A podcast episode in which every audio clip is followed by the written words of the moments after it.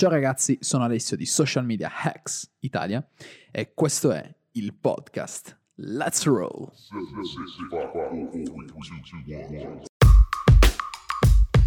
Welcome to Social Media Hacks Italia, hosted by Enrico Lugnan and Alessio Cordeddu.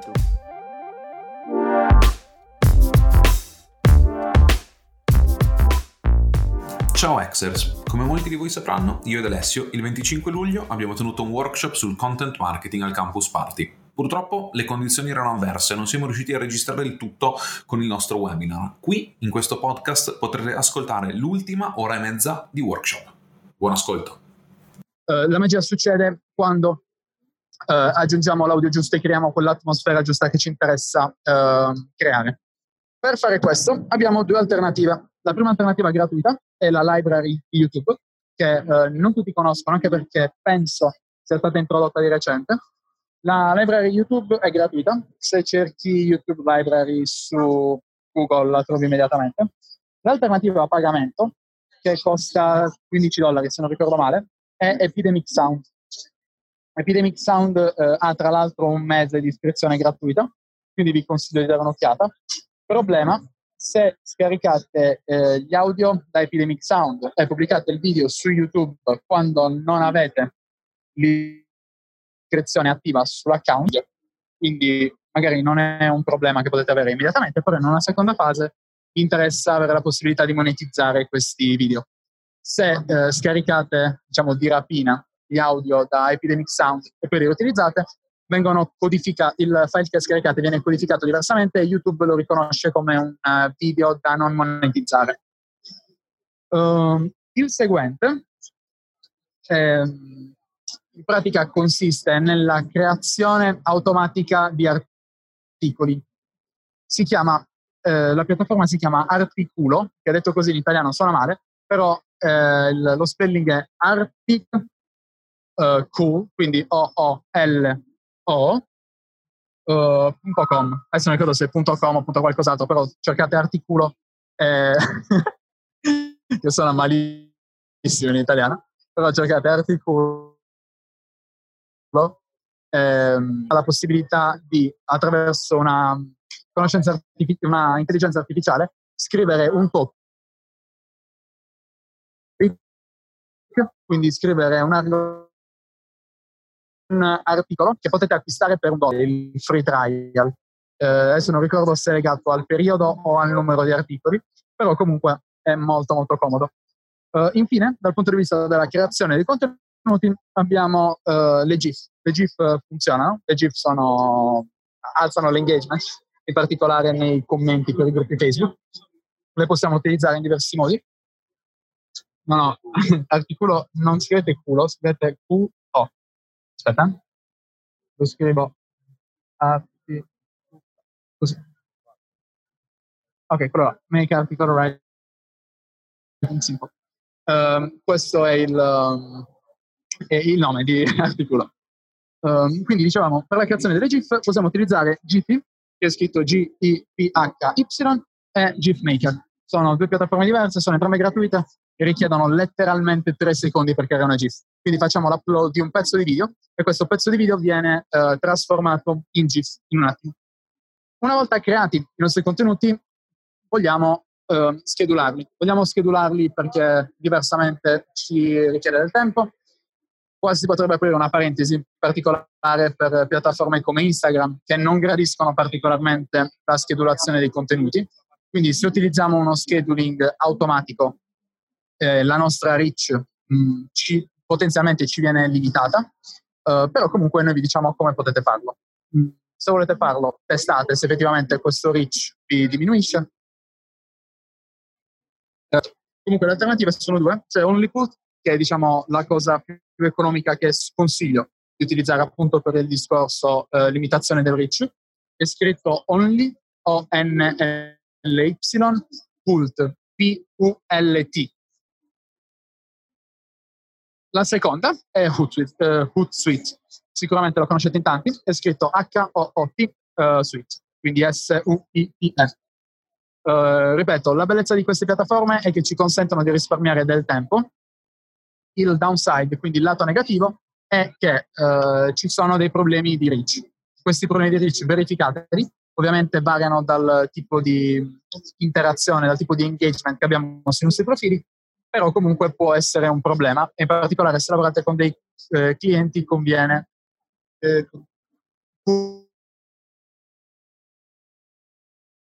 eh, schedulazione dei contenuti. Queste due piattaforme servivano per la schedulazione dei contenuti. È scritto Only Pulp con la P di Palermo. Ok. Uh, prossima parte, automazione profili. Per l'automazione profili, anche qua possiamo aprire una parentesi gigantesca. Uh, ci sono un sacco di piattaforme uh, cheap, super economiche che ci consentono di automatizzare i nostri profili, in particolare quelli Instagram, comodamente con qualche click. Quelle sono delle trappole perché il, l'engagement rate, il left score, quindi la sanità dei vostri profili viene distrutta. Eh, se l'avete utilizzato, valutate l'idea di mollare direttamente il profilo per eh, il discorso che ha fatto Enrico prima. Conviene avere un profilo che viene seguito da 200 persone che effettivamente interagiscono piuttosto che avere 20.000 fan, 20.000 persone che ti seguono che non sanno del mondo, mentre tu parli italiano, questi sono indiani, solitamente interagiscono con profili indiani e non ha molto senso che da un momento all'altro seguano te che sei italiano. Quindi cioè, la piattaforma si fa due domande in questi casi. Eh, prima non se le faceva, quindi ci sono molte persone che effettivamente sono diventate famose in questo modo, quantomeno hanno ricevuto un grosso spinta all'inizio, però adesso questa roba non funziona. Se però imparate ad utilizzarle e se però um, avete, um, avete, voglia di seguire le lezioni che ci sono all'interno del gruppo gratuite, la um, piattaforma migliore, la piattaforma più avanzata che ci consente di sì automatizzare le nostre azioni, ma farle sembrare umane, farle sembrare naturali, si chiama uh, Jarve, scritto in lunga A R V E E ho visto corsi Instagram pagati da questa piattaforma. All'interno del gruppo trovate dei video delle lezioni, in realtà c'è una rubrica intera sulla, uh, sull'utilizzo di Jarvis. Uh, ci sono tante persone che hanno fatto un sacco di soldi e continuano a fare un sacco di soldi semplicemente gestendo le automazioni delle azioni attraverso Jarvis. Quindi questo potenzialmente se sapete cosa state facendo può diventare un business interessante, anche solo per la schedulazione dei contenuti, l'automazione delle azioni Instagram. Subito dopo parliamo dell'ispirazione dei contenuti. Se dobbiamo creare tanti contenuti ci serve dell'ispirazione. Faccio un goccio d'acqua, se no svengo qua.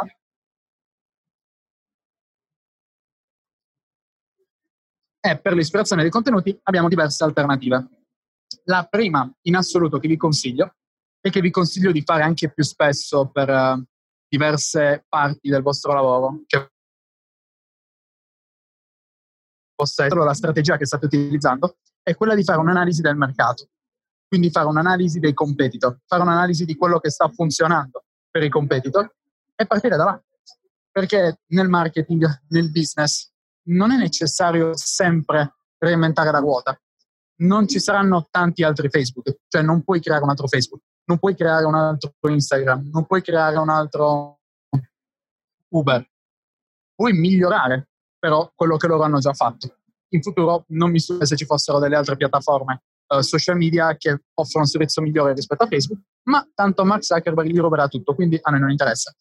E il, uh, per l'ispirazione dei contenuti, oltre l'analisi del mercato che possiamo fare con eh, delle piattaforme di cui parliamo tra un attimo nel blocco successivo, abbiamo diverse, um, diverse piattaforme interessanti. La prima in assoluto, no? quindi quali titoli per i nostri articoli, è BuzzFeed. È scritto B-U-Z-Z-F-E-E-D. Possiamo scrivere contenuti in italiano, possiamo BuzzFeed con la B. Yes. Possiamo scrivere contenuti in italiano, possiamo scrivere contenuti in cinese, però comunque diciamo la parte ehm, che ha più autorità di BuzzFeed è quella inglese. Se vediamo che determinati articoli, determinate headline funzionano e hanno un engagement molto più alto rispetto al resto degli articoli, probabilmente quel tipo di articolo funzionerà anche in Italia, probabilmente quel tipo di articolo funzionerà anche all'interno del nostro gruppo. Quindi semplicemente sfruttiamo la loro idea e andiamo a migliorare la qualità di ciò che hanno creato, andiamo a migliorare la qualità di quel contenuto. No, si chiama BuzzFeed, uh, così come è scritto con la D. Il contenuto ha funzionato meglio, quali tipi di contenuti hanno funzionato meglio e li riproponi nel tuo formato. Li riproponi aggiungendo il value e l'entertainment. Um, la piattaforma successiva, ne ha già parlato Enrico prima, è Reddit. Su Reddit uh, possiamo trovare tante di quelle informazioni e tanta di quell'ispirazione che non potete immaginare.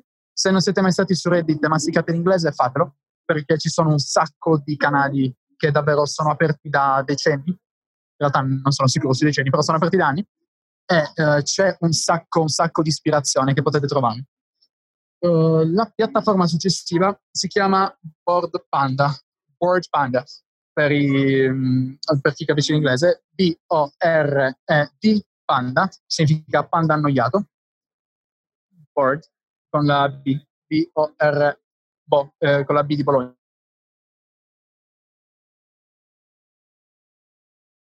Board Panda. E su Board Panda trovate gli articoli che hanno funzionato meglio su internet. Lo stesso vale per un'altra piattaforma che funziona più o meno allo stesso modo, che si chiama This is Colossal. Quindi uh, T-H-I-S I-S-C-O-L-O-S-S-A-L. Entrambi hanno delle raccolte degli articoli che hanno funzionato meglio. Anche qua andiamo a vedere quali sono i contenuti che effettivamente hanno ottenuto un engagement maggiore. Non so se Enrico prima vi ha parlato del viral method. Vi ha parlato del viral method? No. Um, ne parliamo al volo. In pratica il viral method consiste nell'individuare, uh, è un metodo che veniva utilizzato su Instagram un po' di tempo fa e consisteva nel, uh, nella selezione dei contenuti giusti da repostare. Nel, negli anni su Instagram ci sono state un sacco di pagine che sono esplose.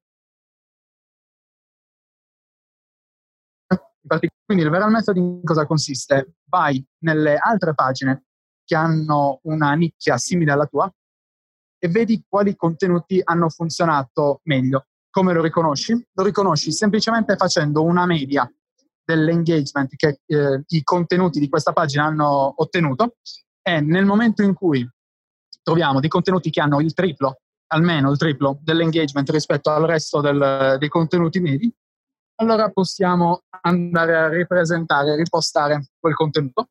Se vogliamo se vogliamo lavorare con contenuti nostri, possiamo sfruttare lo stesso tipo di contenuto, possiamo sfruttare l'idea e riproporlo con il nostro faccione o riproporlo con il nostro brand. Ovviamente non può essere lo stesso, ovviamente quando ripostiamo i contenuti di altri deve esserci il credit, però comunque questo è ciò che funzionava su Instagram fino a poco tempo fa. Adesso la stessa strategia, quindi quello stesso se vediamo che ad esempio su BuzzFeed in media nella nostra categoria, nel nostro topic, vediamo che gli articoli hanno 500 condivisioni, 50 commenti. Ci sono altri che hanno 1500 condivisioni, 1500 commenti. Allora sappiamo che quel titolo, che quell'articolo, che quell'argomento è di interesse e potenzialmente può funzionare anche sul nostro pubblico, può funzionare in un altro stato. Ovviamente ci sono delle differenze culturali eh, che dobbiamo calcolare, però non penso che per gli argomenti che andiamo a trattare ci siano di questi rischi.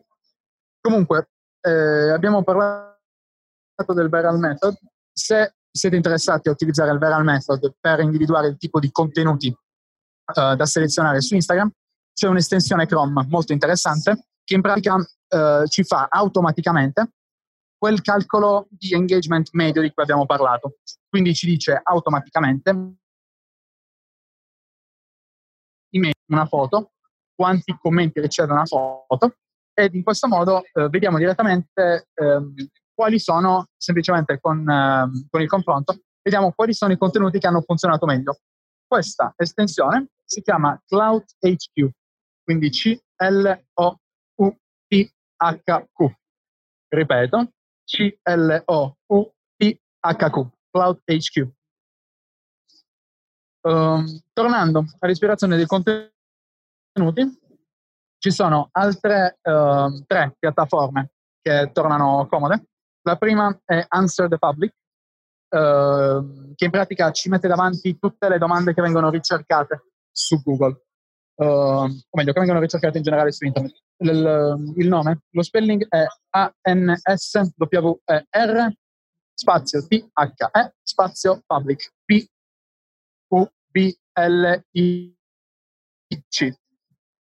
La seconda è Content Idea Generator, anche questa è molto figa. Mettiamo il topic, mettiamo ciò di cui vogliamo parlare e la piattaforma automaticamente ci genera delle idee per i contenuti. Si chiama Content Editor, quindi C-O-N-T-E-N-T-I-D-E-A Generator, quindi generatore senza la E. L'ultima, che è una piattaforma che colleziona tutti i blog di successo per argomento, si chiama All Top, quindi A-L-L-T-O-P. Non ricordo il, il, il punto, se è punto .com o punto qualcos'altro, però lo trovate immediatamente. Andando avanti, torniamo all'analisi dei competitor, torniamo all'analisi dei contenuti, torniamo all'analisi dei siti dei competitor. Perché? Ripeto, a noi interessa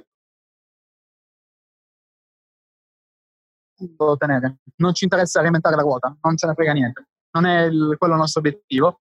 Cioè il nostro obiettivo non è andare fieri del fatto che siamo stati i primi a fare qualcosa, ma il nostro obiettivo è quello di fare qualcosa. Per farlo, alcuni tool utili sono uh, score.ai, che consiste in un servizio di analisi delle landing page. Queste landing page possono essere nostre, queste landing page possono essere dei nostri competitor, però ci dà un'analisi uh, con dei risultati uh, basati su delle metriche che noi possiamo andare ad individuare. Quindi um, ci mette davanti a dei problemi che la nostra landing page ha è che ehm, sono problemi che sono già stati superati dai nostri competitor se il loro livello di score è più alto del nostro. Si scrive webscore.ai. Uh, lo spelling uno, perché sì, ok, continua a farlo. Eh, eh, il tool successivo, anzi i due tool successivi, consistono nell'analisi dei canali YouTube. Questi queste analisi sono tanto utili per capire diversi, um, diversi dati.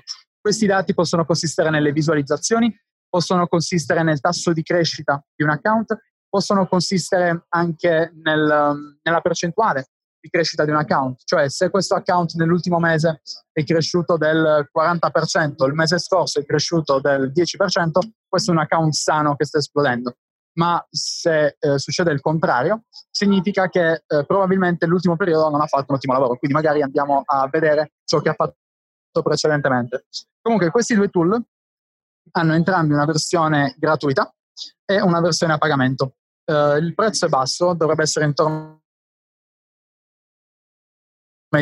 però in pratica credo i primi tre mesi dopo il mese di free trial paghi la metà, quindi 4,5 questi due, uh, queste due piattaforme sono TubeBuddy, quindi T-U-B-E B-U-B-B-Y e VidIQ. V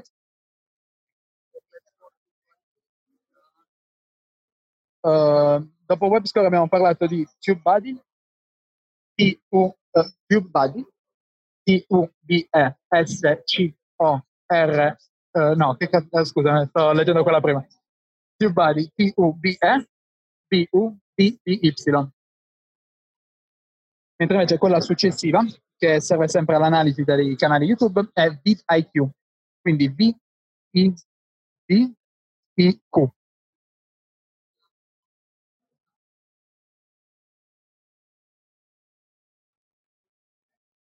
Ho perso qualcosa. Ma mi senti? Non ho capito. C'è più rumore qua.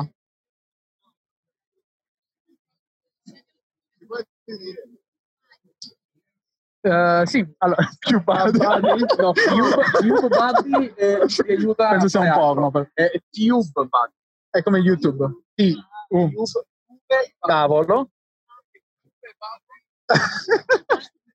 sì, ma non cercate su Google più Buddy perché...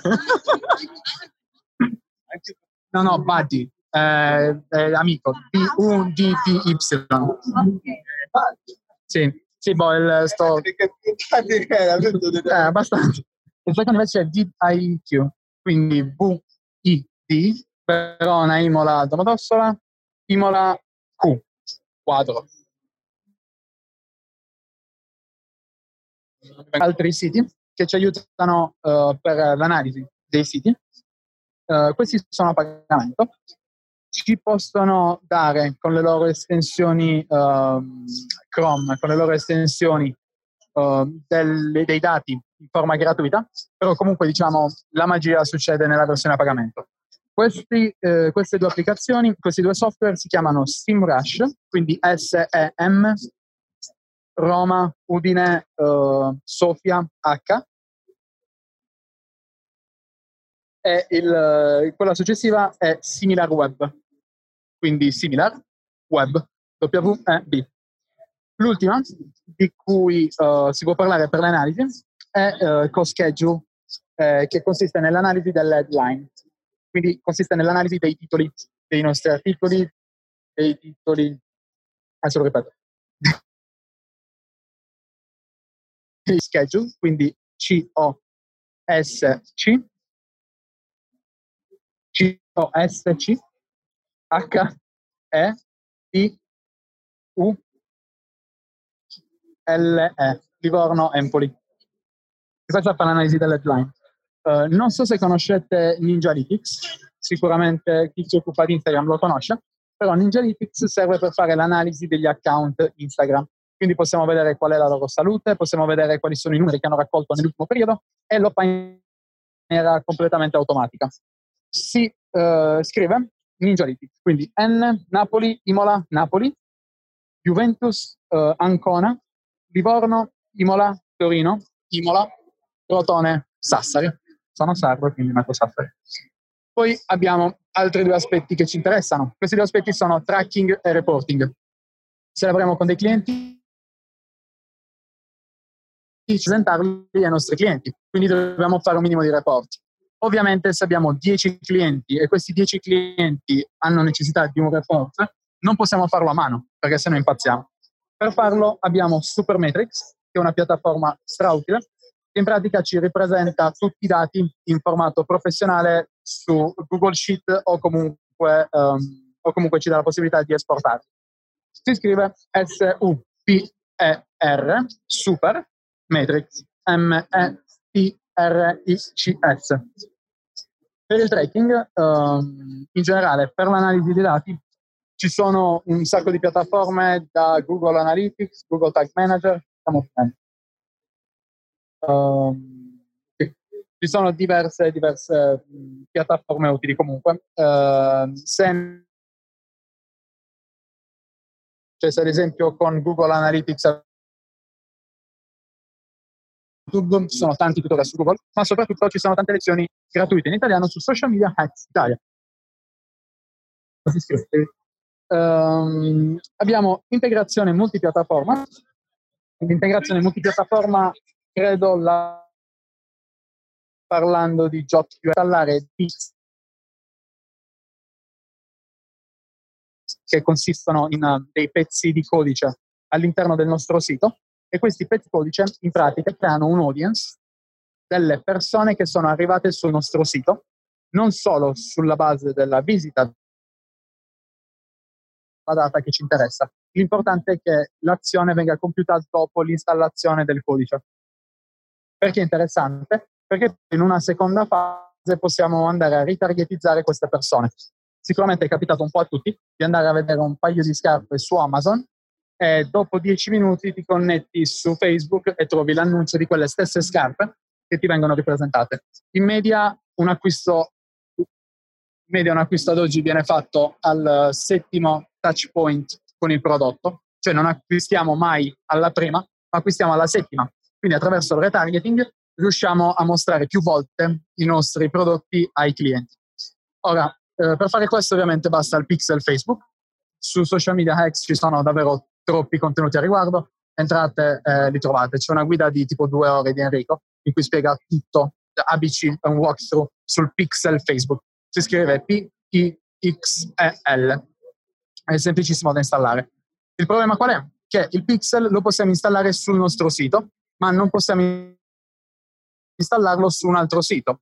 Quindi se abbiamo un articolo su Reddit o abbiamo un articolo uh, Medium che vogliamo promuovere, o addirittura abbiamo un giornale come, qual è un giornale che va in Italia? Eh, il Corriere della Sera, che eh, ci fa una feature della nostra azienda, del nostro brand, noi possiamo spingere attraverso le ad questo articolo, ma non possiamo ovviamente inserire il nostro pezzo di codice nel sito del Corriere della Sera. Quindi utilizziamo delle piattaforme come PixelMe che ci consentono di creare un pixel all'interno di un link. Quindi in pratica il, l'audience viene creato sulla base delle persone che cliccano quel link. PixelMe si scrive P-I-X-E-L-M-E e l'alternativa migliore, secondo me, è JotURL, scritto Ilunga o I-U-R-L. JotURL consente di fare un sacco di cose. JotURL, Juventus, Otranto, Torino, uh, Udine, Roma, Livorno. Yes. Um, quindi questo torna particolarmente utile nei casi, nei casi che, vi ho, che, vi ho, detto. Ora, uh, in realtà a questo punto ci sarebbe dovuto essere un esercizio, ci sarebbe dovuto essere anche un QA. Uh, non so se vi sta interessando l'argomento, quindi se volete possiamo cambiare. Ho visto una faccia, quindi mi è piaciuta.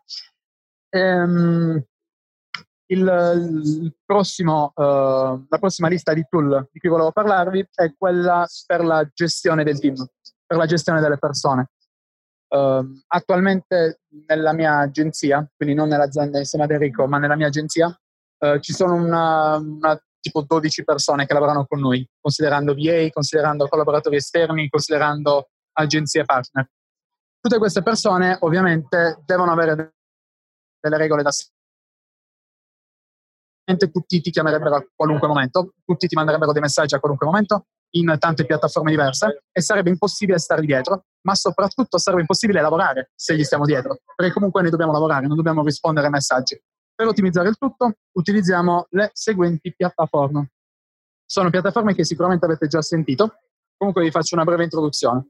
La prima è Slack, scritto Sassari, Livorno, Ancona, Crotone, K eh, Slack è una piattaforma di messaggistica. È comoda perché viene divisa in canali. In pratica, sulla base dell'argomento possiamo creare un canale. Quindi se abbiamo delle notifiche per un determinato canale, sappiamo che si tratta di un argomento in particolare. Vedo che molti lo stanno utilizzando, quindi sicuramente già lo conoscete. Uh, la seconda è Asana, scritto a uh, Ancona, Sassari Ancona, Napoli Ancona. Asana è utilissima perché ci consente di creare delle task per tutte le persone che sono all'interno nostre, um, del nostro team. Queste task sono comode perché sappiamo che tutte le persone seguono sempre gli stessi processi. Quindi se ad esempio dobbiamo creare so, dei contenuti, il processo di creazione dei contenuti può consistere in um, ricerca dell'argomento da trattare, ricerca del titolo che funziona, uh, stesura dell'articolo, pubblicazione dell'articolo, uh, risposta ai commenti, eccetera, eccetera. Tutti questi possono essere dei task e per avere la certezza che chi lavora con noi stia facendo tutti questi passaggi, semplicemente inseriamo i task su Asana e questa persona ogni volta che fa qualcosa va a confermare checkando ogni singolo task. Quindi a noi, volendo, possiamo anche impostare la piattaforma in maniera tale da ricevere delle notifiche che ci dicono questo ha fatto tutto, questo ha dimenticato di fare qualcos'altro, eccetera, eccetera. Ovviamente è comodo perché le stesse notifiche arrivano anche ai nostri collaboratori, quindi non possono dire di non ricordare qualcosa. La piattaforma successiva è Trello, scritto uh, Torino, Roma, Empoli, Livorno, Livorno, Otranto. Trello è utile uh, perché in pratica ci offre la possibilità di creare un uh, board all'interno del quale possiamo creare delle carte. Queste carte sono comodissime per le idee, sono comodissime per la gestione del team anche, se per esempio eh, vogliamo mostrare una nostra idea al team e vogliamo che il team commenti raccontandoci, spiegandoci un po' la propria opinione. Uh, ovviamente queste board sono condivisibili con chiunque, quindi le possiamo condividere con il nostro team e torna comodo. Ovviamente io parlo di team, che forse non interessa a tutti, però allo stesso modo possiamo eh, sincronizzare il nostro lavoro con un socio, oppure possiamo sincronizzare il nostro lavoro con un collaboratore o anche con un VA che ci costa 5 euro su Fiverr, come ha detto Enrico prima. La piattaforma successiva è Loom, scritto Livorno, Otranto, Otranto, Milano. Loom è, una, è stata una rivelazione dell'anno scorso, è comoda perché solitamente eh, andiamo a spendere tanto tempo non tanto a formulare un pensiero, ma a formulare la frase, se stiamo scrivendo, eh, che spiega quel, quel, determinato pensiero. Quindi se per eh, spiegare a voce un determinato pensiero ci impieghiamo un minuto, scrivendo ci possiamo impiegare molto di più. Quindi per farlo cosa facciamo? Se dobbiamo inviare un messaggio ai nostri collaboratori, invece di inviare un messaggio scritto, gli inviamo un video. Questo video lo registriamo con Loom, ci vuole un secondo a registrarlo e una volta finito ci dà la possibilità di prendere un link e condividerlo con il nostro collaboratore. Quindi cosa facciamo? Invece di inviargli il messaggio, gli diciamo guarda questo video. La bellezza di Loom è che ti consente anche di vedere i video a doppia velocità, di vedere le registrazioni a doppia velocità, quindi andiamo a, automati- a ottimizzare al massimo il tempo che spendiamo noi e il tempo che spendono i nostri collaboratori. Uh, piattaforma successiva è Zoom, la conoscete perché questa eh, chiamata la stiamo facendo su Zoom.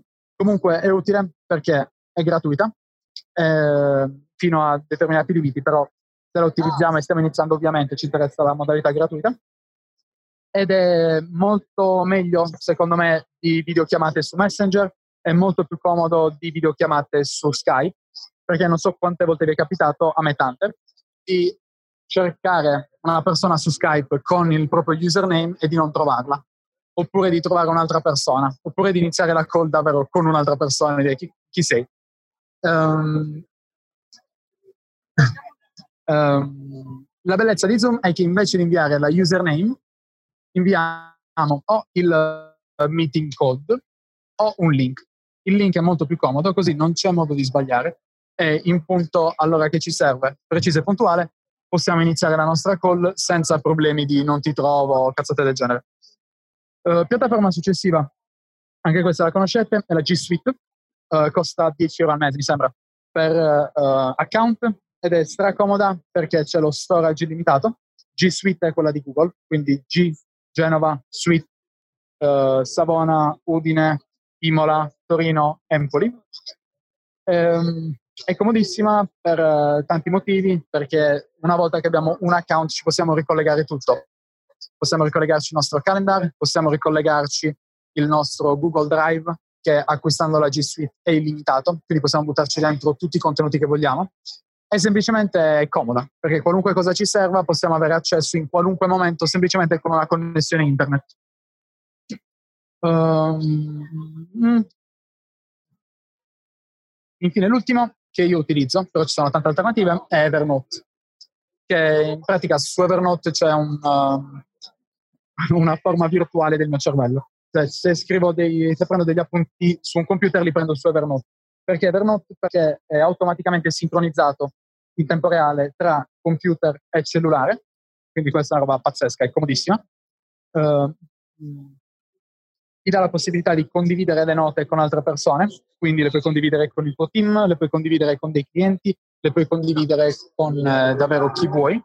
E semplicemente è super comodo. Ci sono altre alternative, c'è chi usa ad esempio Wonderlist, scritto W, Udine, Napoli, uh, questo è lungo, eh, Domodossola, Empoli, Roma, List, quindi Livorno, Imola, Savona, Torino. Ed è anche quello comodo, io preferisco Evernote, però in realtà per alcune cose anche carta e penna non sono male. Però se vogliamo, um, se vogliamo effettivamente avere tutto accessibile in qualsiasi momento tra computer e cellulare, io consiglio Evernote. Uh, detto questo, i tool sono finiti. In realtà nella terza parte, che sarebbe dovuta iniziare a mezzogiorno, avremmo voluto parlare della monetizzazione di questo lavoro. Cioè abbiamo creato dei contenuti, abbiamo creato un audience che ci ascolti, abbiamo fatto sì che questo audience ci desse fiducia, però non interessa monetizzare, cioè non è che ci interessa diventare famosi, ci interessa diventare ricchi. Cioè non sempre, però a me sì. Eh, in che modo diventiamo ricchi? Se questo argomento vi interessa, possiamo spremerlo in uh, mezz'ora e possiamo parlarne. Eh, magari do la parola a Enrico perché non ho più voce. Uh, se non vi interessa invece, possiamo fare un QA. Quindi per alzata di mano possiamo fare delle domande uh, singole e o io o Enrico ci avviciniamo, facciamo ripetere la domanda al telefono e poi rispondiamo alla domanda.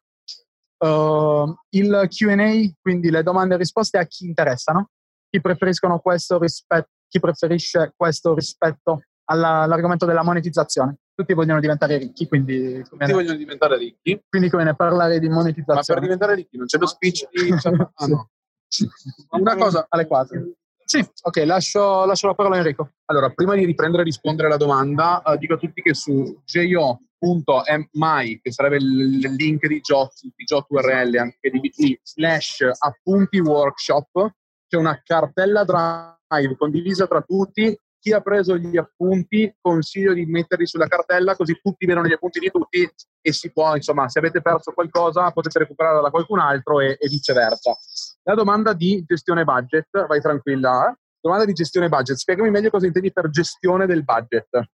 Ok, però credo di aver, cioè, provo a darti una risposta, nel senso che però abbiamo parlato tutto di, cioè, parlato, cioè quindi non abbiamo avuto modo purtroppo di farvi vedere in maniera visiva uh, la programmazione del tutto. Serve un semplicissimo foglio di sheet. Nel foglio Google Sheet create uh, tutti i post quotidiani potenziali, c'è una casella per post al giorno. Su Facebook ne fate tre, create tre caselle, mettete solo Facebook, così avanti. Cioè, semplice, l'avete capito, spero in maniera visiva sulla, le colonne abbiamo Facebook, Facebook, pagina Facebook, Facebook Group, Instagram e tutto quanto, con i numeri di post dal lunedì alla domenica. Lo replichiamo questo, facciamo un, un, un war plan in un certo senso del mese, dell'anno e via dicendo. Quello ci dirà quanti contenuti dobbiamo creare.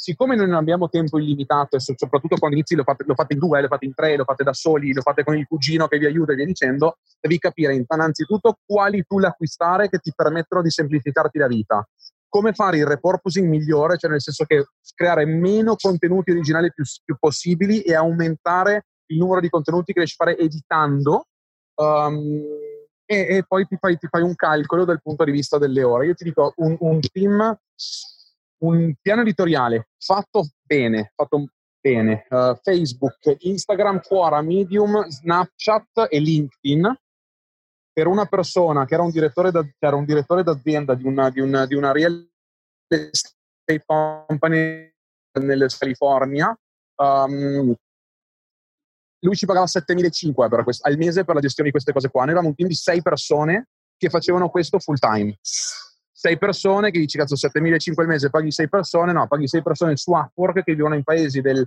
secondo slash terzo mondo, anche se hanno tutte le skill, cioè tutti laureati, nel senso che chi faceva design era laureato in design, principalmente in Colombia, perché i prezzi sono molto più bassi e quindi uh, un, un, full time da 450 euro, 500 euro in determinati paesi va benissimo.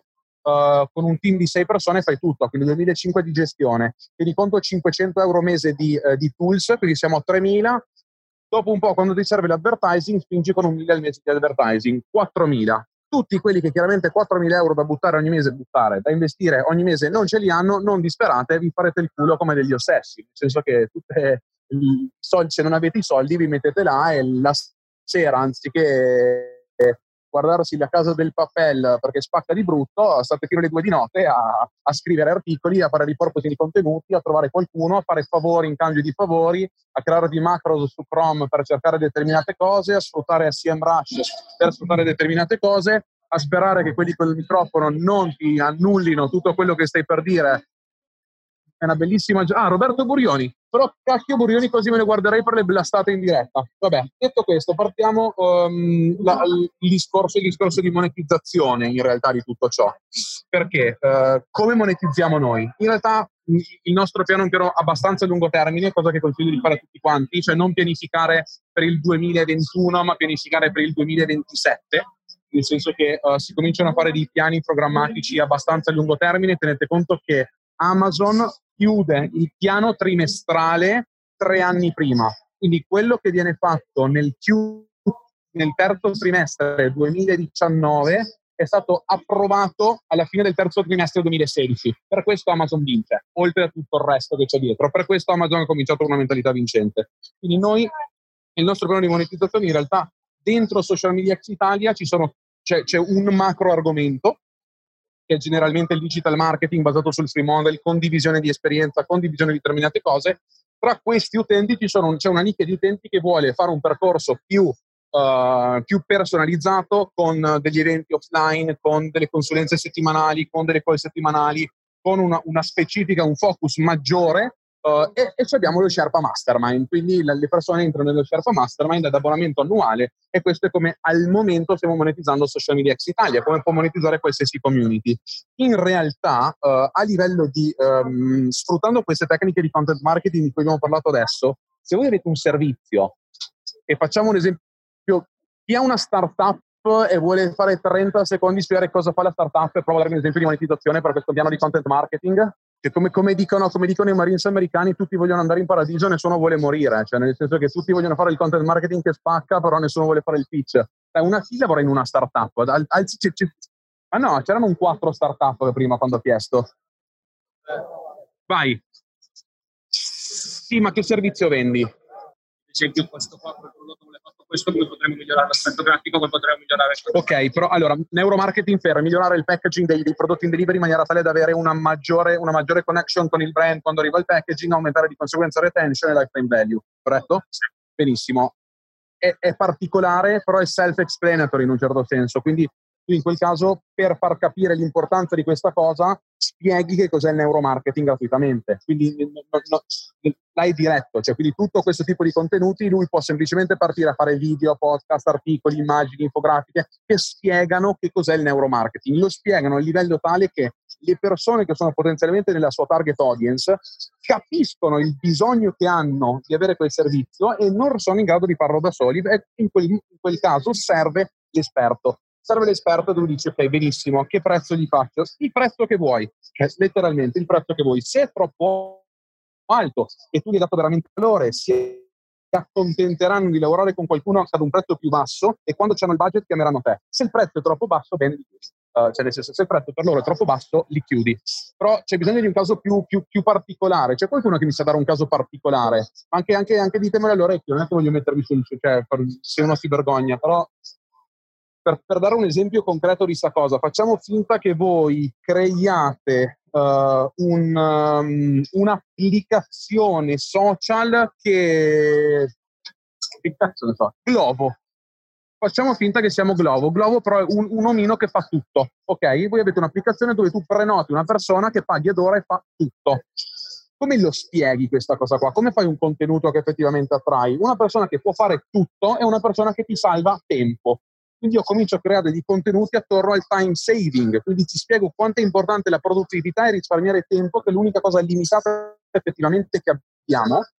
E nel spiegarti come salvare effettivamente tempo, ti faccio capire che hai un bisogno di salvare effettivamente tempo e quel bisogno è risolto effettivamente dal mio brand. Però io non ti spiego, non ti vendo la mia applicazione, ti vendo metodi per salvare tempo. Cioè io ti dico, guarda che tu così salvi tempo, guarda che se tu anziché fare stirare, in, anziché stirare e il tuo tempo vale 70 euro e stiri due ore, sono 140, intanto che tu trovi qualcuno che lo faccia per 120, a lungo termine ci hai guadagnato e non ti dico neanche che è il mio prodotto, cioè io vado avanti a spiegarti, a, instillarti questa concezione, cioè il fatto che hai bisogno effettivo di salvare tempo per diventare più produttivo.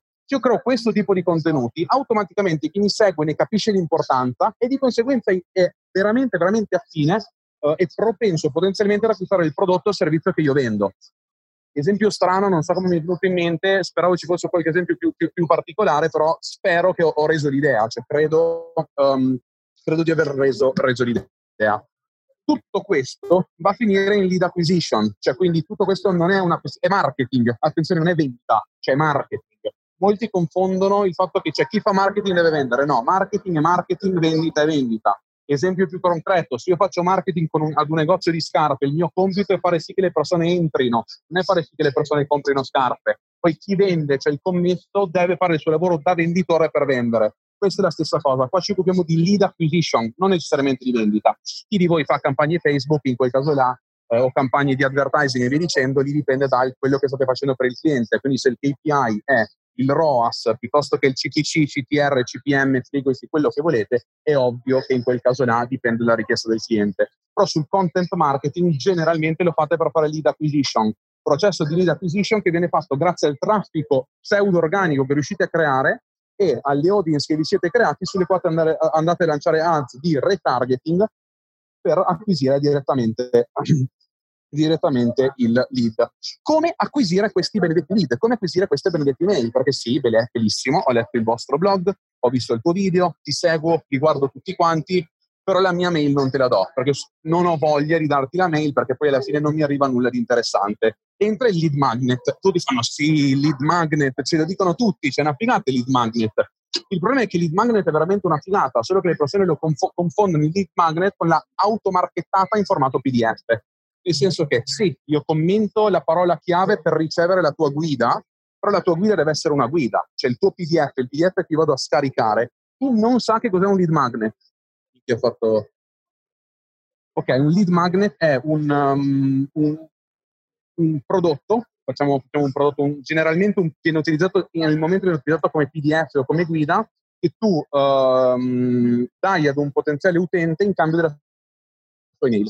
Quindi loro per scaricare questa cosa ti danno l'email. Il problema è che nel 90% dei casi è una supermarchettata, cioè il PDF tu lo apri, c'ha sei pagine, fa cagare, non ci capisci assolutamente nulla, non ti serviva nulla. Se invece tu fai il magnet seri, quindi il copywriting bible che hanno fatto BAMF, sono dei lead magnet che tu per scaricarlo devi fare l'app bot su, su, su Product Hunt, lo scarichi c'è 97 pagine di copywriting gratuitamente. Questo è un vero lead magnet questo mi dice ok, la prossima volta che mi chiedi la mail te la do, cioè te la do perché ho scaricato 97 pagine di copywriting a gratis.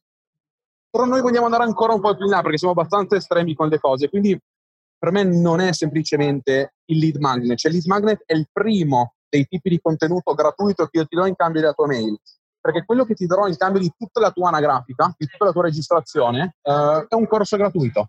Io ti faccio un corso gratuito sull'utilizzo o del mio prodotto o sull'ottimizzazione di quello che ti serve, cioè sull'ottimizzazione de- del settore o delle tue attività nelle quali il mio prodotto serve.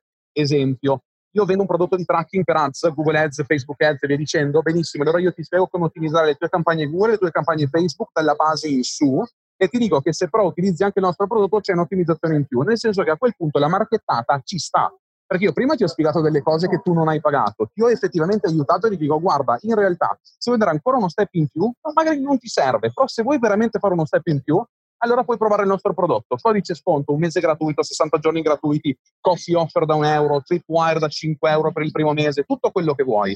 Però quando vado a farlo? Vado a farlo quando ormai l'utente che lo sta vedendo fa, ok, no, aspetta, cioè questo la prendo. Cioè io a quel punto là li prequalifico talmente tanto perché tutti gli step che ti ho detto, tutte le cose che ti ho detto, molte persone di quelle che raggiungi effettivamente non arriveranno a questo punto, ma quando ci arrivano c'è una conversione del 70% in su. Quando noi abbiamo fatto tutta questa cosa, cioè Sherpa che con Alessio è nato per caso, cioè in un certo senso ci siamo resi conto che le persone in social media ex Italia cominciavano ad aumentare e che non potevamo aiutare tutti one on one, cioè è impossibile aiutare 3.400 persone one on one per i loro bisogni. E quindi abbiamo detto guardate, se volete c'è questo tipo di cosa qua. Quando abbiamo fatto questa cosa, tanti ci hanno contattati direttamente dal gruppo con il post semplicissimo. Ragazzi, scusate se spammiamo, però volevamo avvertirvi che uh, il tasso di conversione sulle lead inbound è del 95%. Quindi noi abbiamo ricevuto 50 lead inbound e ne abbiamo convertite 47. Dopo 11 mesi. Ok? Quindi dopo che ci siamo fatti noi avevamo la, la, fortuna che io mi sono, um, lavor- cioè, una, avevo un'agenzia e facevo consulenza startup e-commerce per quanto riguarda la parte di Facebook Ads e tutta la strategia di marketing. Alessio è la sua agenzia che fa Facebook Ads per e-commerce, in realtà tutto questo struttura, modello, processi che sapevamo gestire, quindi noi questa cosa qua l'abbiamo messa completamente in automazione da agosto. Um, e quindi, e quindi ci è andata bene, non è necessariamente replicabile, siamo arrivati a questo punto dopo ci siamo fatti il culo per due anni e mezzo, non, non, non, non subito, sembra poco, è, secondo me è abbastanza poco, però per tutti le persone possono avere la concezione che ti bastano tre mesi, non è vero. Se, se tutti conoscono Gary Vaynerchuk tranne lui, uh, che, che, però lo recupererà, sapete che alla fine patience, patience wins, wins the game uh, e, non è, e, non è, una cagata.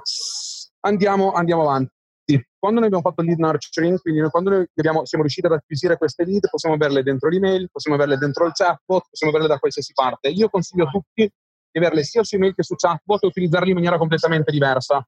Chi fa email marketing ti dice l'email è meglio, chi fa chatbot marketing ti dice che chatbot è meglio, io ti dico che sono due cose diverse. Uh, la bicicletta è diversa dalla bicicletta elettrica, chi piace la bicicletta va in bicicletta, chi piace l'elettrica va l'elettrica. Due cose molto simili ma completamente diverse con target diversi. Il chatbot, il chatbot messenger, ti permette di fare gamification, ti permette di mandare delle cose, di taggare tramite l'utilizzo di ManyChat, di, di fare una segmentazione dell'utente, di fornire solo i contenuti che effettivamente gli interessano.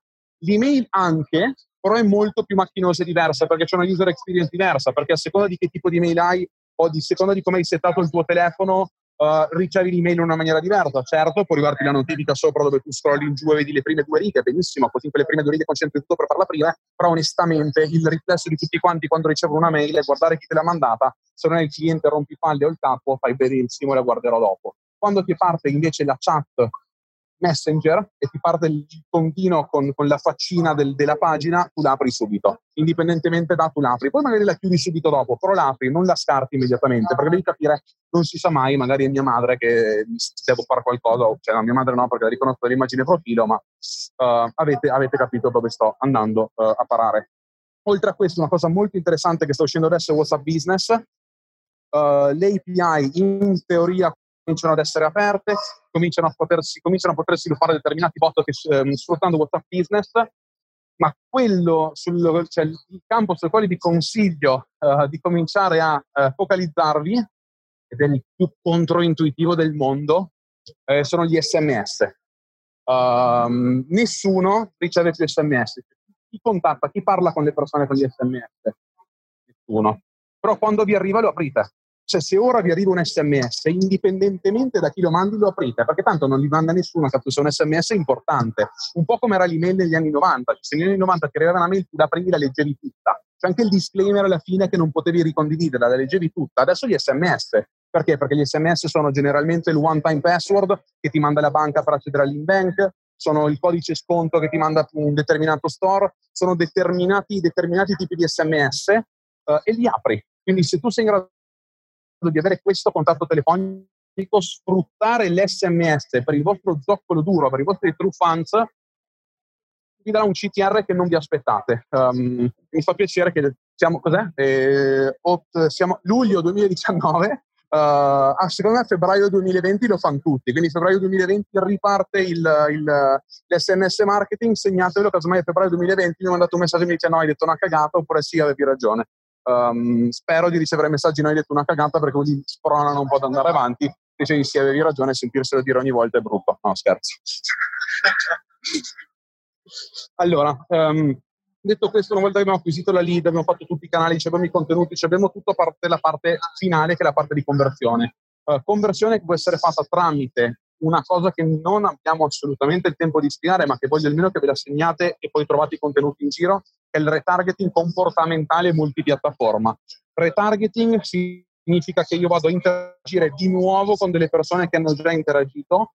Comportamentale significa che è segmentato in base al tipo di interazione che queste persone hanno fatto con me. Multipiattaforma significa multipiattaforma. Quindi un retargeting impostato su Facebook, Google, Adroll e tutto quello che c'è, che in base a Mm, piattaforma sulla quale le persone hanno interagito con me mostra creatività diverse, mostra uh, con, cioè proprio creatività diverse, messaggi diversi, contenuti diversi in maniere, posti e tempistiche differenti. Così facendo creo una, una, una, um, un'esperienza immersiva, in un certo senso, a livello di advertising. Quindi ti mostro advertising rilevante, in linea con quello che ti aspetti di vedere, con quello che vuoi vedere, perché lo faccio in base a quello che tu hai fatto prima e di conseguenza aumento la frequency reale che tu hai con il mio brand su tutte le piattaforme, perché sfrutto uh, Facebook Ads, Bing Ads, Google Ads, uh, LinkedIn Ads, Quora Ads, Medium, Spotify, AdRoll, Programmatic, tutto quanto, in maniera tale che se io lo imposto giusto, la mia audience, i miei true fans che hanno interagito su tutte le piattaforme, quando si muovono online mi vedono e mi vedono e non gli rompo le palle con la solita ad, perché le ad cambieranno e saranno multiple in base all'interazione che hanno fatto. È una cosa molto figa di cui discutere, ma eh, non, non, ce la facciamo. Impostando questo tipo di retargeting imposterete una campagna evergreen, nel senso che quella campagna una volta impostata così è, così rimane probabilmente per sempre o finché Facebook non fa un cambiamento. L'unica cosa che cambiate non è più il targeting o l'obiettivo, è semplicemente la creatività. Ogni tot, ogni, quando, ogni volta che vedete che il CPR di quella creatività comincia a diminuire rispetto alla tendenza classica o più velocemente rispetto al, alla diminuzione di CTR precedente, sapete che quella creatività sta andando a saturazione, dovete cambiarla. Una cosa, attenzione, um, le offerte e i prodotti non si saturano. Non, non, non, si satura l'offerta, non si satura il prodotto, si satura la creatività. Ok? Non si satura la value proposition, si satura la creatività. La value proposition di Coca-Cola è sempre quella. Se la value proposition di Coca-Cola è sempre quella, l'audience che targetizza Coca-Cola è sempre quella. L'unica cosa che cambia è la creatività. Dopo che l'hai vista 850 volte ti si è rotto le palle. Cedrata Tassoni. Target è sempre quello, USP è sempre quello, il problema è che dopo un po' ha fracassato le palle, quella del Cedrata Sony, sempre quella, se ne sono accorti 15 anni dopo. A quel punto il Cedrata Sony ormai era diventato un cult per tutti quanti perché quasi perculavi la creatività perché era sempre quella e non la comprava mai nessuno perché la distribuzione non c'era. Quindi questo era l'esempio, uh, l'esempio molto molto uh, molto semplice. Possono esserci poi un'aggiunta di campagne spot, nel senso che dopo che avete fatto lead nurturing, conversione, ci avete tutto quanto, decidete ragazzi, pubblicando, stiamo pubblicando il nostro ebook, libro, vero, non la classica marchettata, sull'argomento specifico, accedi subito, eh, l'ebook è il 70% di sconto, benissimo, campagna spot.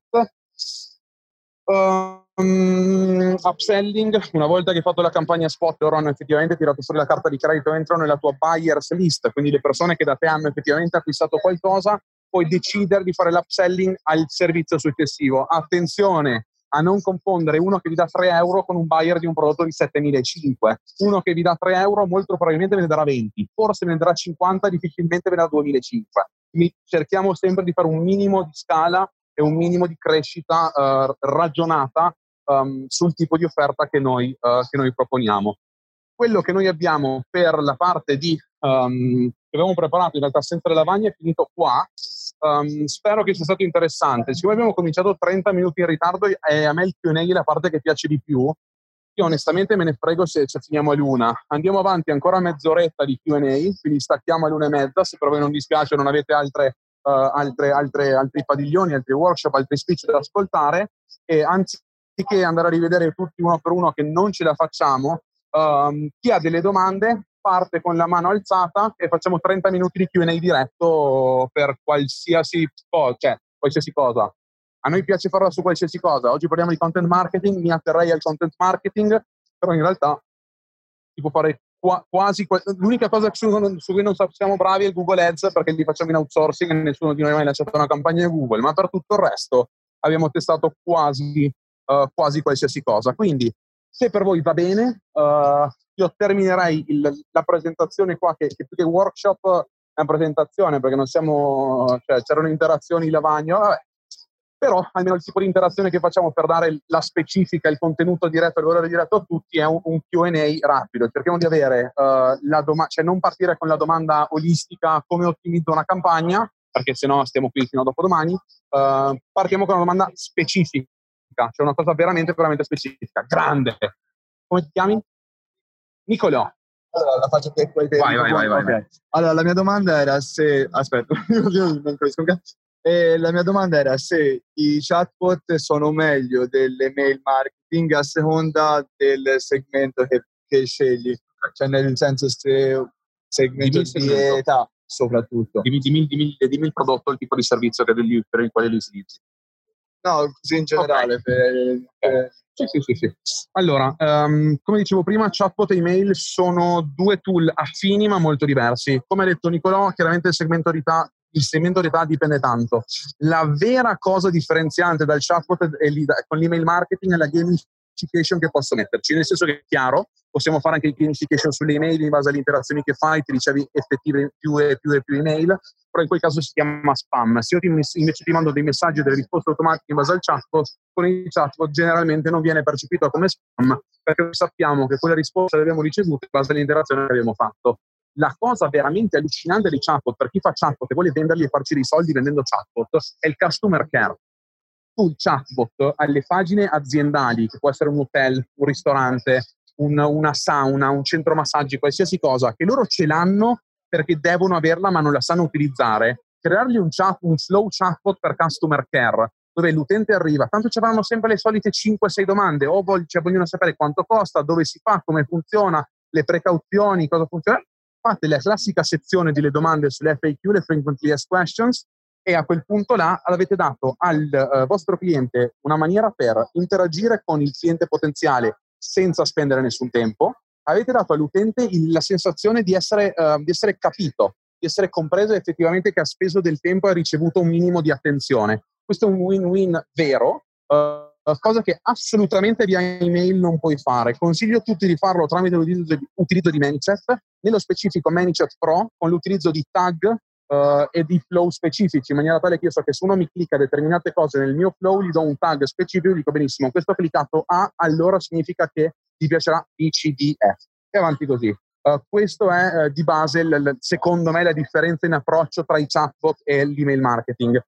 Puoi vendere tranquillamente col chatbot, puoi fare la, l- e via dicendo. La cosa che l'email marketing secondo me fa in più è a livello degli e-commerce l'abandon card sequence. A livello e-commerce l'abandon card sequence via email fatta con un software come Clavio, quindi segnatevi tutti Clavio, K-L-A-V-I-Y-O. Uh, Clavio è, il- mio punto di vista, il miglior software di email marketing per l'e-commerce, in quanto ha un brevetto per un'AI predittiva sulla prossima vendita. Nel senso che uh, se voi avete dei clienti, una lista clienti bella lunga, uh, Clavio vi dirà quale segmento potenzialmente acquisterà cosa nei prossimi tre mesi e vi crea un flow automatico di mail per fargli retargeting subito. Clavio è la bomba. Quindi se voi integrate Clavio per una cosa, ManyChat per il ma- ManyChat Customer Care e Welcome, eh, Clavio per Welcome Sequence via mail, Abandon Cart o Upselling, ce l'avete fatta. Eh, tutto taggato, tutto segmentato, tutto custom audience, più dati riusciamo ad avere, meglio è. Prossima domanda. Chi alza la mano prima vince. Grande, vai Cristian. Allora, ti volevo chiedere una cosa. Parlando della reach di Facebook, sappiamo che se metti un like, ovviamente l'algoritmo ti premia. Ma se ci fosse, per esempio, un post che eh, ha un tempo di, les- di lettura di 5 minuti e tu lo pubblichi, metti un like immediatamente, Facebook non riesce a capire quantomeno che c'è un... Allora, tu parli dell'autolike. Allora, l'autolike ehm, io non lo metto mai subito. L'autolike lo metto dopo, quando la distribuzione è finita e voglio farla ripartire. Perché se io mi metto l'autolike perdo la possibilità di farla ripartire. Se il tempo di lettura sono 5 minuti, ehm, va, va bene perché se effettivamente qualcuno lo legge, poi quel- quella persona continuerà a seguirti.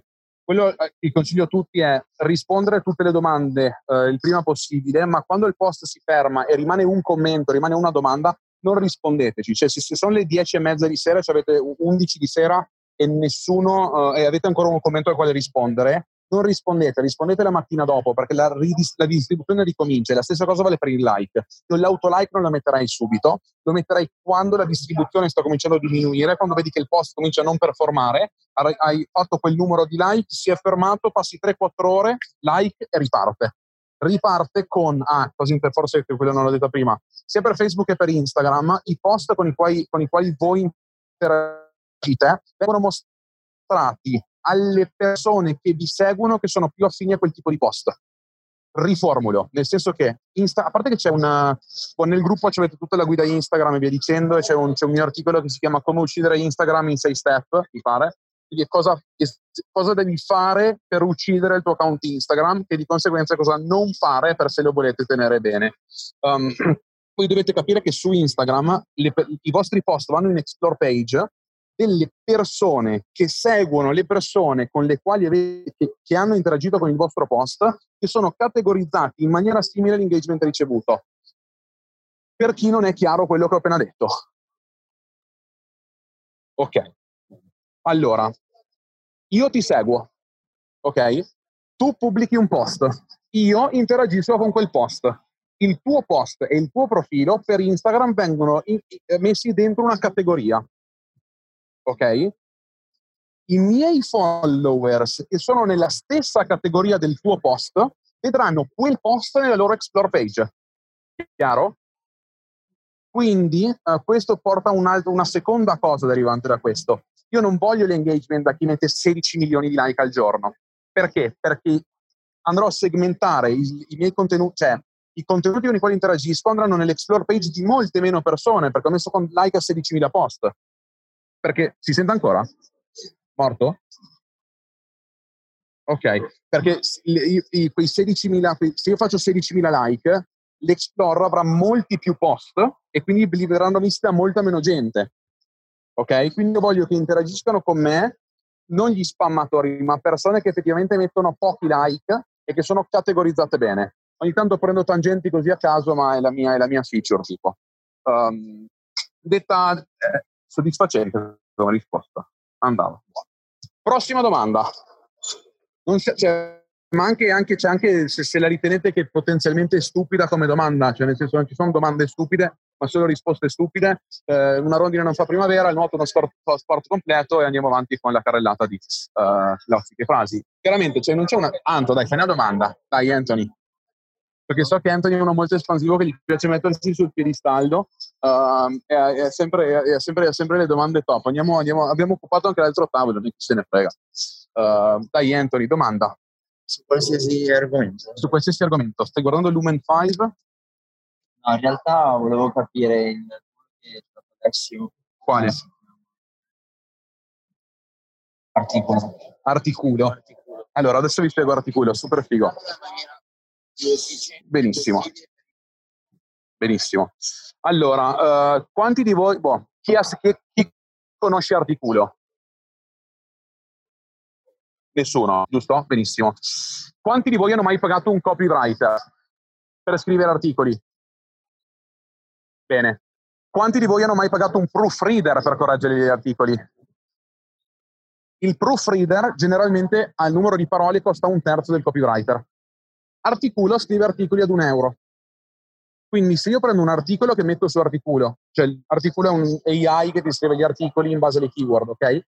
Quindi io spendo un euro mi faccio un articolo da articolo, quell'articolo lo giro a un proofreader che me lo mette a posto e lo pubblica, ho creato un articolo ad un terzo del prezzo che me l'avrebbe fatto pagare un effettivo copywriter. Quindi il motivo per il quale lo usi è per abbattere effettivamente i costi. Eh, e funziona, cioè l- l- l- noi li vendevamo a 10 volte il prezzo di costo e era, era da Dio, cioè nel senso era il proofreader, il, il, um, il proofreader madrelingua, eh, madrelingua inglese, cioè quindi madrelingua inglese britannico, nato e cresciuto in Inghilterra, trasferito poi a Bali, eh, vicino Bali, lui faceva, faceva proofreading, proofreading ce lo faceva a 150 euro per 10.000 parole, quindi gli mandavamo un articolo, scrivevamo da 5.000 parole, quindi lui con 150 dollari, con 150 dollari ci faceva il proofreading di due articoli, um, quei due, l'articolo ci costava 2 euro, noi due articoli fatti bene con l'infografica, quattro robe, distribuzione, questo e quell'altro costavano 1.500, pam, andata da Dio. Perché costavano 1.500? Per il discorso di content marketing fatto prima, perché avevo dato talmente tanto valore, avevo fatto capire che, cioè, che li comprendevo, li capivo e potevo aiutarli talmente tanto che poi a loro non interessa quando pagano l'articolo, vogliono avere quella call settimanale o quel tipo di interazione con, eh, con me come era. Um, prossima domanda. Dai, ce ne abbiamo ancora, ancora 25 minuti. Vado avanti così a chiedervi prossima domanda finché mi fermo e fa fai una domanda. E adesso vado col fai una domanda a caso, dai. Fai una domanda. Come ti chiami? Alex, Ciao Alex, vai. Vai, vai, vai nel microfono. allora qui si è parlato comunque dell'innovazione e comunque di vendere anche un prodotto, Sì, quindi di portare alla pubblicizzazione di questo. sì, Eh, sui social come Facebook e Instagram, sì. come, eh, qual è il modo più efficiente per promuovere un servizio, come può essere magari una guida turistica, quindi non qualcosa di troppo innovativo, ma che comunque ha bisogno di... Allora, guida turistica, eh, dimmi, cioè, cioè, c'è un caso, è, un, è un esempio o hai un caso specifico? Che città? Beh, cazzo. Ok, Firenze è problematica. Adesso ti spiego perché. Ci sono infiniti contenuti riguardanti Firenze. Ce ne sono infiniti. Cioè, la città con la più alta percentuale di opere d'arte del mondo. Cioè, quindi ci sono al, al di fuori di Città del Vaticano, però vabbè, è il più alto, ehm, cioè ci sono troppi contenuti su Firenze. Questo non significa che non riesco a posizionarmi, ma significa che devo andare a trovare una maniera nella- molto specifica nella quale posizionarmi. Quindi la maniera più facile per riuscire a risaltare eh, in quella nicchia specifica è, fare, avere una unique selling proposition, unique value proposition che Ehm, io ti offro una guida faccio un- il- la guida dei veri ristoranti fiorentini che costano poco.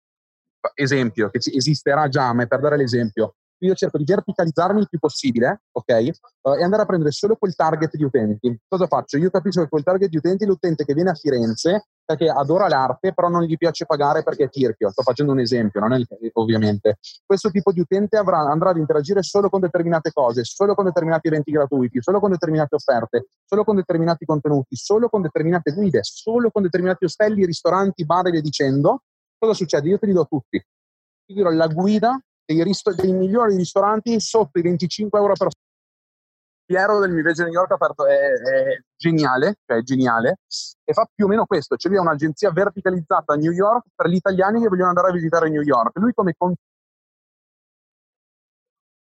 non so cosa sia successo, lui come contenuto fa semplicemente live mentre va in giro a provare le robe, mentre mangia cose. E lui ti dice gratuitamente i posti più fighi, ok? Ma gratuitamente dici guarda, vai da questo fanno il miglior panzerotto pugliese al di fuori della Puglia che puoi provare. Bene, vai. Se, anche se non hai preso il suo servizio, poi ci vai. Ma se poi vuoi fare il giro dei rooftop di New York che non offre nessuno, ma solo lui come agenzia, cioè 70 euro perché lui ti porti a, bere, a fare un aperitivo, glieli dai, ma glieli dai perché, perché ha fatto valuetainment, ti ha dato valore mentre faceva intrattenimento. E tu quei 70 euro non ti interessa, c'è l'esperienza di conoscerlo di persona e fare il giro figo di uno che per lavoro di base si fa figlio mentre mangia, quindi ti porta sicuramente nei posti fighi. Questo è, questo è, il, è, è, la, è la, chiave, vale per tutti. Quindi all'inizio però devi cercare di capire la nicchia altamente specifica e renderti conto che non servono 250 utenti, cioè non servono 250 clienti. Chiunque faccia il freelancer, se lo fa nella maniera corretta, ti bastano 8 uh, eh, clienti per sopravvivere. Con 8 clienti trovati giù, 8 clienti profilati in maniera corretta, che ti pagano almeno 400 euro al mese, tu in Italia ti porti a casa 2600 euro netti. 8, non 150. E il problema di tutti è che tutti ne vogliono 150. Non senti? Oh. Il problema è che qua tutti partono con quella cazzo, devo fare il freelancer, domani devo avere 750.000 clienti perché ho visto Tizio Caio su YouTube che ha fatto il mega video che con la sua agenzia Facebook Ads fa i milioni. Poi non è vero cioè, semplicemente non li fa i milioni. E questo è, questo è il punto, secondo, secondo, secondo me. Um, sul gruppo c'è un c'è una live che secondo me è la live più figa che ho fatto, insomma, la storia di Ermacora. Per chi non l'ha vista, uh, entra nel gruppo e vuole investire 15 minuti in, una, in, una, in una cosa figa. C'è anche nel podcast, podcast diretto e prodotto uh, da, da, Tommy, uh, si chiama La storia di Ermacora, merita classica tangente, però vi ho detto che è il mio classico. Uh, prossima domanda. Non ha domande.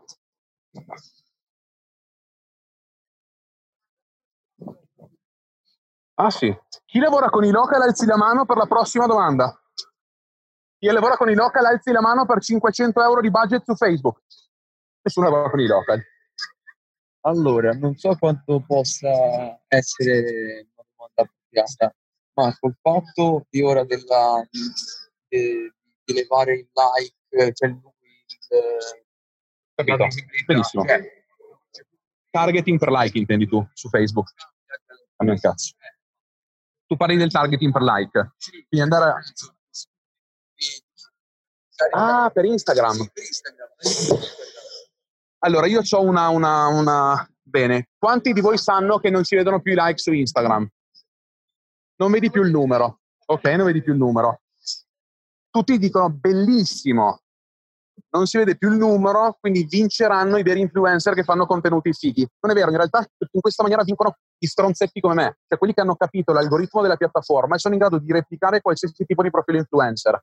Io se voglio domani ti metto su con uh, il profilo Chiara Ferragni Summer Edition, prendo tutti i contenuti di Chiara uh, che ha messo in costume o durante l'estate li pompo con la distribuzione grazie a tutti i network e tutte le pagine che ho nel mio network che ci interagiscono e li lanciano, tu non sei in grado di dire se la Ferragni o meno perché non c'è più quel numeretto. Tu sapevi che se c'erano un milione e duecentomila like era chiara per davvero, però adesso che è mia e non c'è più il numero, che ci sia un like o ce ne siano 250, non te ne frega nulla. E poi cosa succede? E questa vogliamo, let's drop the fucking bomb. Just another panel.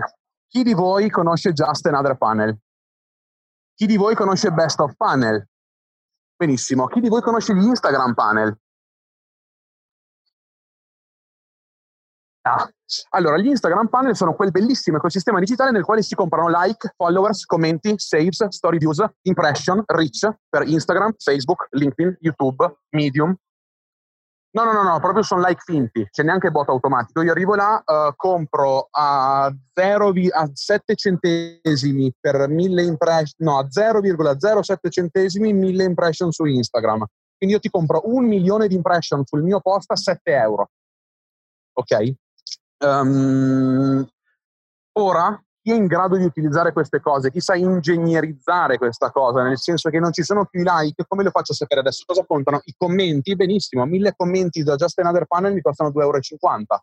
Io ti troppo mille commenti nei primi 60 minuti sul tuo post per 2,50 euro, ti ho fatto il profilo fake che tu non sei in grado di capire che è fake, perché non ti serve la spunta blu, perché magari è il nuovo account, non ti servono i followers, però magari serve una me, quindi me li compro pure su Just Another Panel, boom, ho lanciato su un profilo che replica perfettamente un influencer che si sta facendo il culo grazie al fatto che mi hanno tolto i like. Quindi bene, uh, mi avete tolto i like e cioè, adesso la gente non compra più i like, hai ragione, però adesso la gente se c'è qualcuno che pensa un po' fuori del outside the box, um, ci guadagna. E ci guadagna e ci guadagna bene. Cioè, il problema è che quando fin tanto che sei nella scatola, non puoi pensare al di fuori della scatola, bisogna uscire uh, per, per riuscire a farlo. Prego. Ma Instagram non penalizza. Cosa? Allora, Instagram, ok. Non è in grado di Eh, sì, sì, eh, la domanda di Nicolò, Instagram non penalizza chi fa queste cose. Instagram effettivamente di base un minimo... eh, allora, Instagram un minimo penalizza chi fa queste cose, però lo penalizza in maniere particolari, nel senso che, quello che le cose sulle cui questo va a influire è la cattura del tuo profilo la distribuzione delle tue, delle tue creatività, ok? Uh, però se io sono furbo, cioè nel senso che riesco anche a fartelo girare con le ad, quindi tu non arrivi al mio profilo dall'Explore, arrivi mio, sul mio profilo da un ad, poi controlli il profilo per la veridicità, te lo piazzo due volte. Perché prima ti ho, tra- ti ho targetizzato giusto, ti ho convinto con un'ad figa, arrivi sul mio profilo per vedere cosa succede e dici, cacchio, ma questo faccia, guarda quanti post, guarda quanti like, guarda quanti followers, poi non è vero nulla. In passato è la cosa figa che tu, anzi, anziché penalizzarti, ti dà addirittura il boost, nel senso che quando tu avevi un video, mandare a virare un video su Instagram, tutti vogliono mandare a virare un video. Fighissimo come facciamo? Benissimo, all'epoca con, comprando dei, delle views temporizzate su Just Another Panel, io compravo 5.000 impressions più profile visits a 10 minuti del posting, 20 minuti, 30 minuti, 50 minuti, un'ora, due ore e avanti così.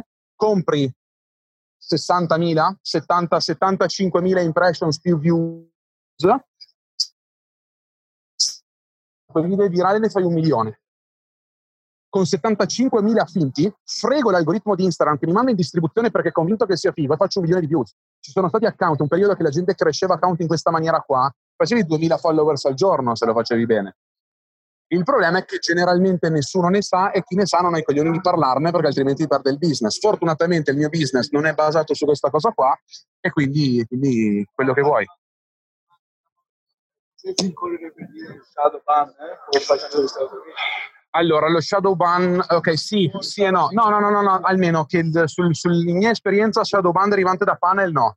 Non, non- non- è stata, non è stata una cosa fattibile. Lo shadow ban dipende tanto dal, dal goodness score che ha il tuo account. Il goodness score, eh, che tra l'altro pensavamo di aver inventato come termine noi con Avenic all'epoca, in realtà è presente in, un, eh, in una spiegazione tecnica dei dev- di Instagram del 2016 dove ti spiegano che esiste effettivamente un punteggio che ogni account ha, un punteggio che dipende da quanto bene fa le cose, che tipi di link utilizza, che tipi di contenuti utilizza, quanti post pubblica, quanti ne toglie, qual è l'andamento degli insights e via dicendo.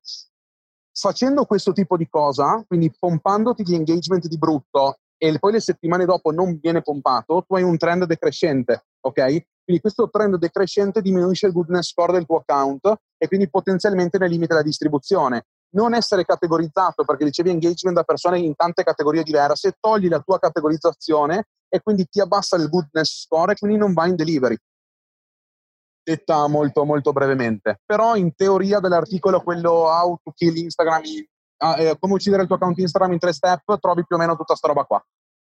Cioè, cioè, nel, nel gruppo lo trovi, trovi tutta questa cosa qua, trovi il caso studio di Ale da 0 a, da 0 a 100k in 96 giorni su Instagram, 100k follower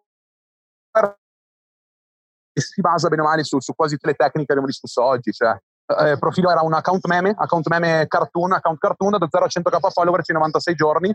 Caso studio lo trovate tutto, trovate questa guida qua, trovate più o meno, più o meno tutto. Ora, prima che... Ah, boh, dopo ve lo dico alla fine. Prima che andiamo via, ancora una domanda letteralmente su quello che volete stavolta. Nessuno fa local, grande. Loro spaccano Rocket League nel frattempo. Nome? Nome? Victor, Victor. eh, se io sto rifacendo la, la grafica di una pagina web, Sì. quanto può essere utile far vedere a un, a un utente che c'è questa pagina che verrà utilizzata più- più, più avanti? Cioè dare una preview della nuova pagina web dal punto di vista grafico. Allora, vai. Non porterebbe nuovi, nuovi utenti alla pagina, ma cosa potrebbe fare? Perfetto. Allora, ehm, dimmi che tipo di pagina è, perché c'è una risposta figa. Dimmi che tipo di pagina è. Ok, lo farai solo ed esclusivamente, solo ed esclusivamente se c'hai un bel traffico mensile e soprattutto se c'hai dei returning, returning visitors molto alti. E cosa farei? Imposterei un filtro eh, nel quale eh, vado a mostrare un sito diverso in base a quante volte sei stato sul mio sito, disclaimer in alto che ti dice eh, guarda tra due settimane implementeremo questa nuova grafica, se ti piace clicca sì, se non ti piace clicca no. Prototipazione veloce, base del growth hacking, analisi dati, quindi prendiamo un po' di feedback, valutiamo cosa mi dicono gli utenti, lo zoccolo duro, cosa mi dicono loro rispetto al nuovo design e via. Se lo zoccolo duro non gli piace, cioè tu l'utente nuovo piace ma lo zoccolo duro no, lo zoccolo duro è quello che vuoi, perché se sparisce lui c'è l'engagement dimezzato all'inizio e quindi c'è l'engagement ad un terzo, un quarto, un quinto del possibile rispetto a prima. Quindi io andrei a farlo in questa maniera qua. Niente. Ok, eh, allora, detto questo perché stavolta veramente ho, ci ho perso. Se non ci sono altre domande, che credo che non... non... State ascoltando anche voi? Eh, scusa, non l'avevo mai capito. Eh, Domanda. Ok, eh, eh, ho una pagina Mm. Instagram e voglio eh, arrivare ad un target che è di diverse nazionalità, per esempio voglio arrivare a, eh, persone che provengono dall'India eh, o dal- dagli Stati Uniti, eh, come posso... Ok, è, è per un brand?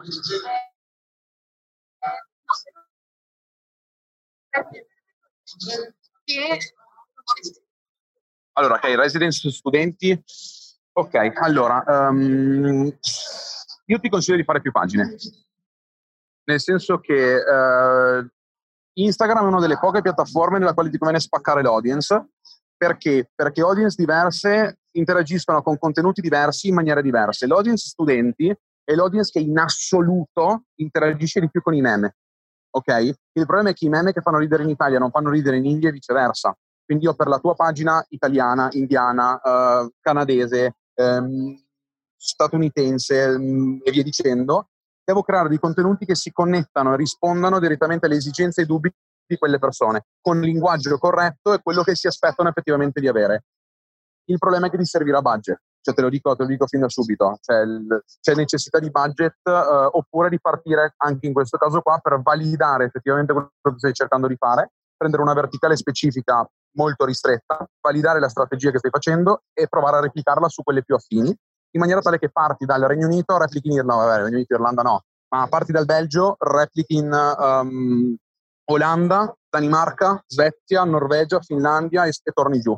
Quindi cerchi di andare con dove c'è più affinità culturale tra i paesi ehm, e, e fine. Quindi io la farei in questa maniera qua e contatterei le grosse pagine meme o le grosse pagine, non lo so, spotted, uni qualcosa, eh, o le- hai capito di che pagine intendo?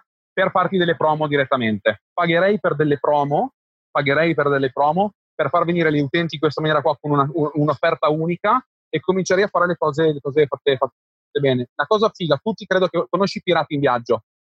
Tutti più o meno conoscono Pirati in viaggio, credo. Pochi conoscono Poracci in viaggio.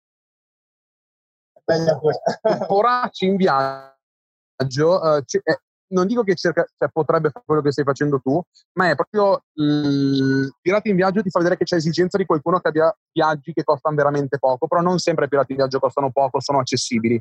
Poracci in viaggio ti dà la cosa in più, cioè ti vendo i ticket che ho già comprato, ti vendo le vacanze che ho fatto ma non posso fare, e quindi loro hanno preso una, un audience simile, l'hanno fatta un po' più ignorante, passatemi il termine, ignorante a livello meme, l'hanno replicato in quella maniera là. La stessa cosa che dovresti fare tu, cioè non pensare che dovreste fare voi, non pensare di uscire come noi siamo resident gli studenti l'ostello numero uno, no, facci il meme. Cioè facci il meme quello di Drake che va avanti e indietro con l'ostello, cioè uno stello figo e poi il vostro ostello. Cioè fai quel tipo di cosa, perché con quello interagisci, non interagisci con la pubblicità. Cioè questo è il, questo è il punto. E a livello di comunicazione, Kamiok è secondo me uno degli influencer in Instagram in Italia che fa la cosa migliori e quindi si può sempre prendere spunto. Spero sia stata soddisfacente la risposta, spero siano state soddisfacenti tutte le risposte del workshop.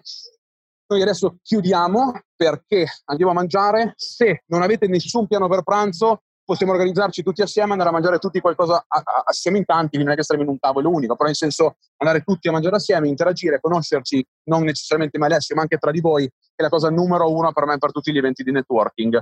Um, vi chiedo cortesemente di mettere i vostri appunti, se vi va, sulla cartella Drive che ho condiviso prima, jo.my slash appunti workshop vi manderà direttamente sul drive droppateli i vostri appunti potete condividerli con tutti um, e uh, prova, tra, tra, l'altro non mi ricordo neanche se è giusto il link prova jo.my slash appunti workshop è giusto? benissimo quindi là è la cartella condivisa tra tutti se droppate lì i vostri appunti uh, possiamo, possiamo condividerli dicendo mi farebbe piacere ricevere un minimo di, di feedback se, se, vi è piaciuto, se è stata una cosa che nonostante le, le, le, le problematiche del cazzo è andata bene. Uh, con, boh, cioè, con un'alzata di mano, se vi, è, se, se vi è piaciuto, se è andata bene, se è, andato, è andata bene. Eh, bene, bene. Anche se si è perso mezzo, però è andata eh, bene. È andata bene. Buona. Grazie a tutti ragazzi e staremo lì, se vogliamo andare a pranzo tutti assieme, ci siamo. È stato un piacere. Grazie.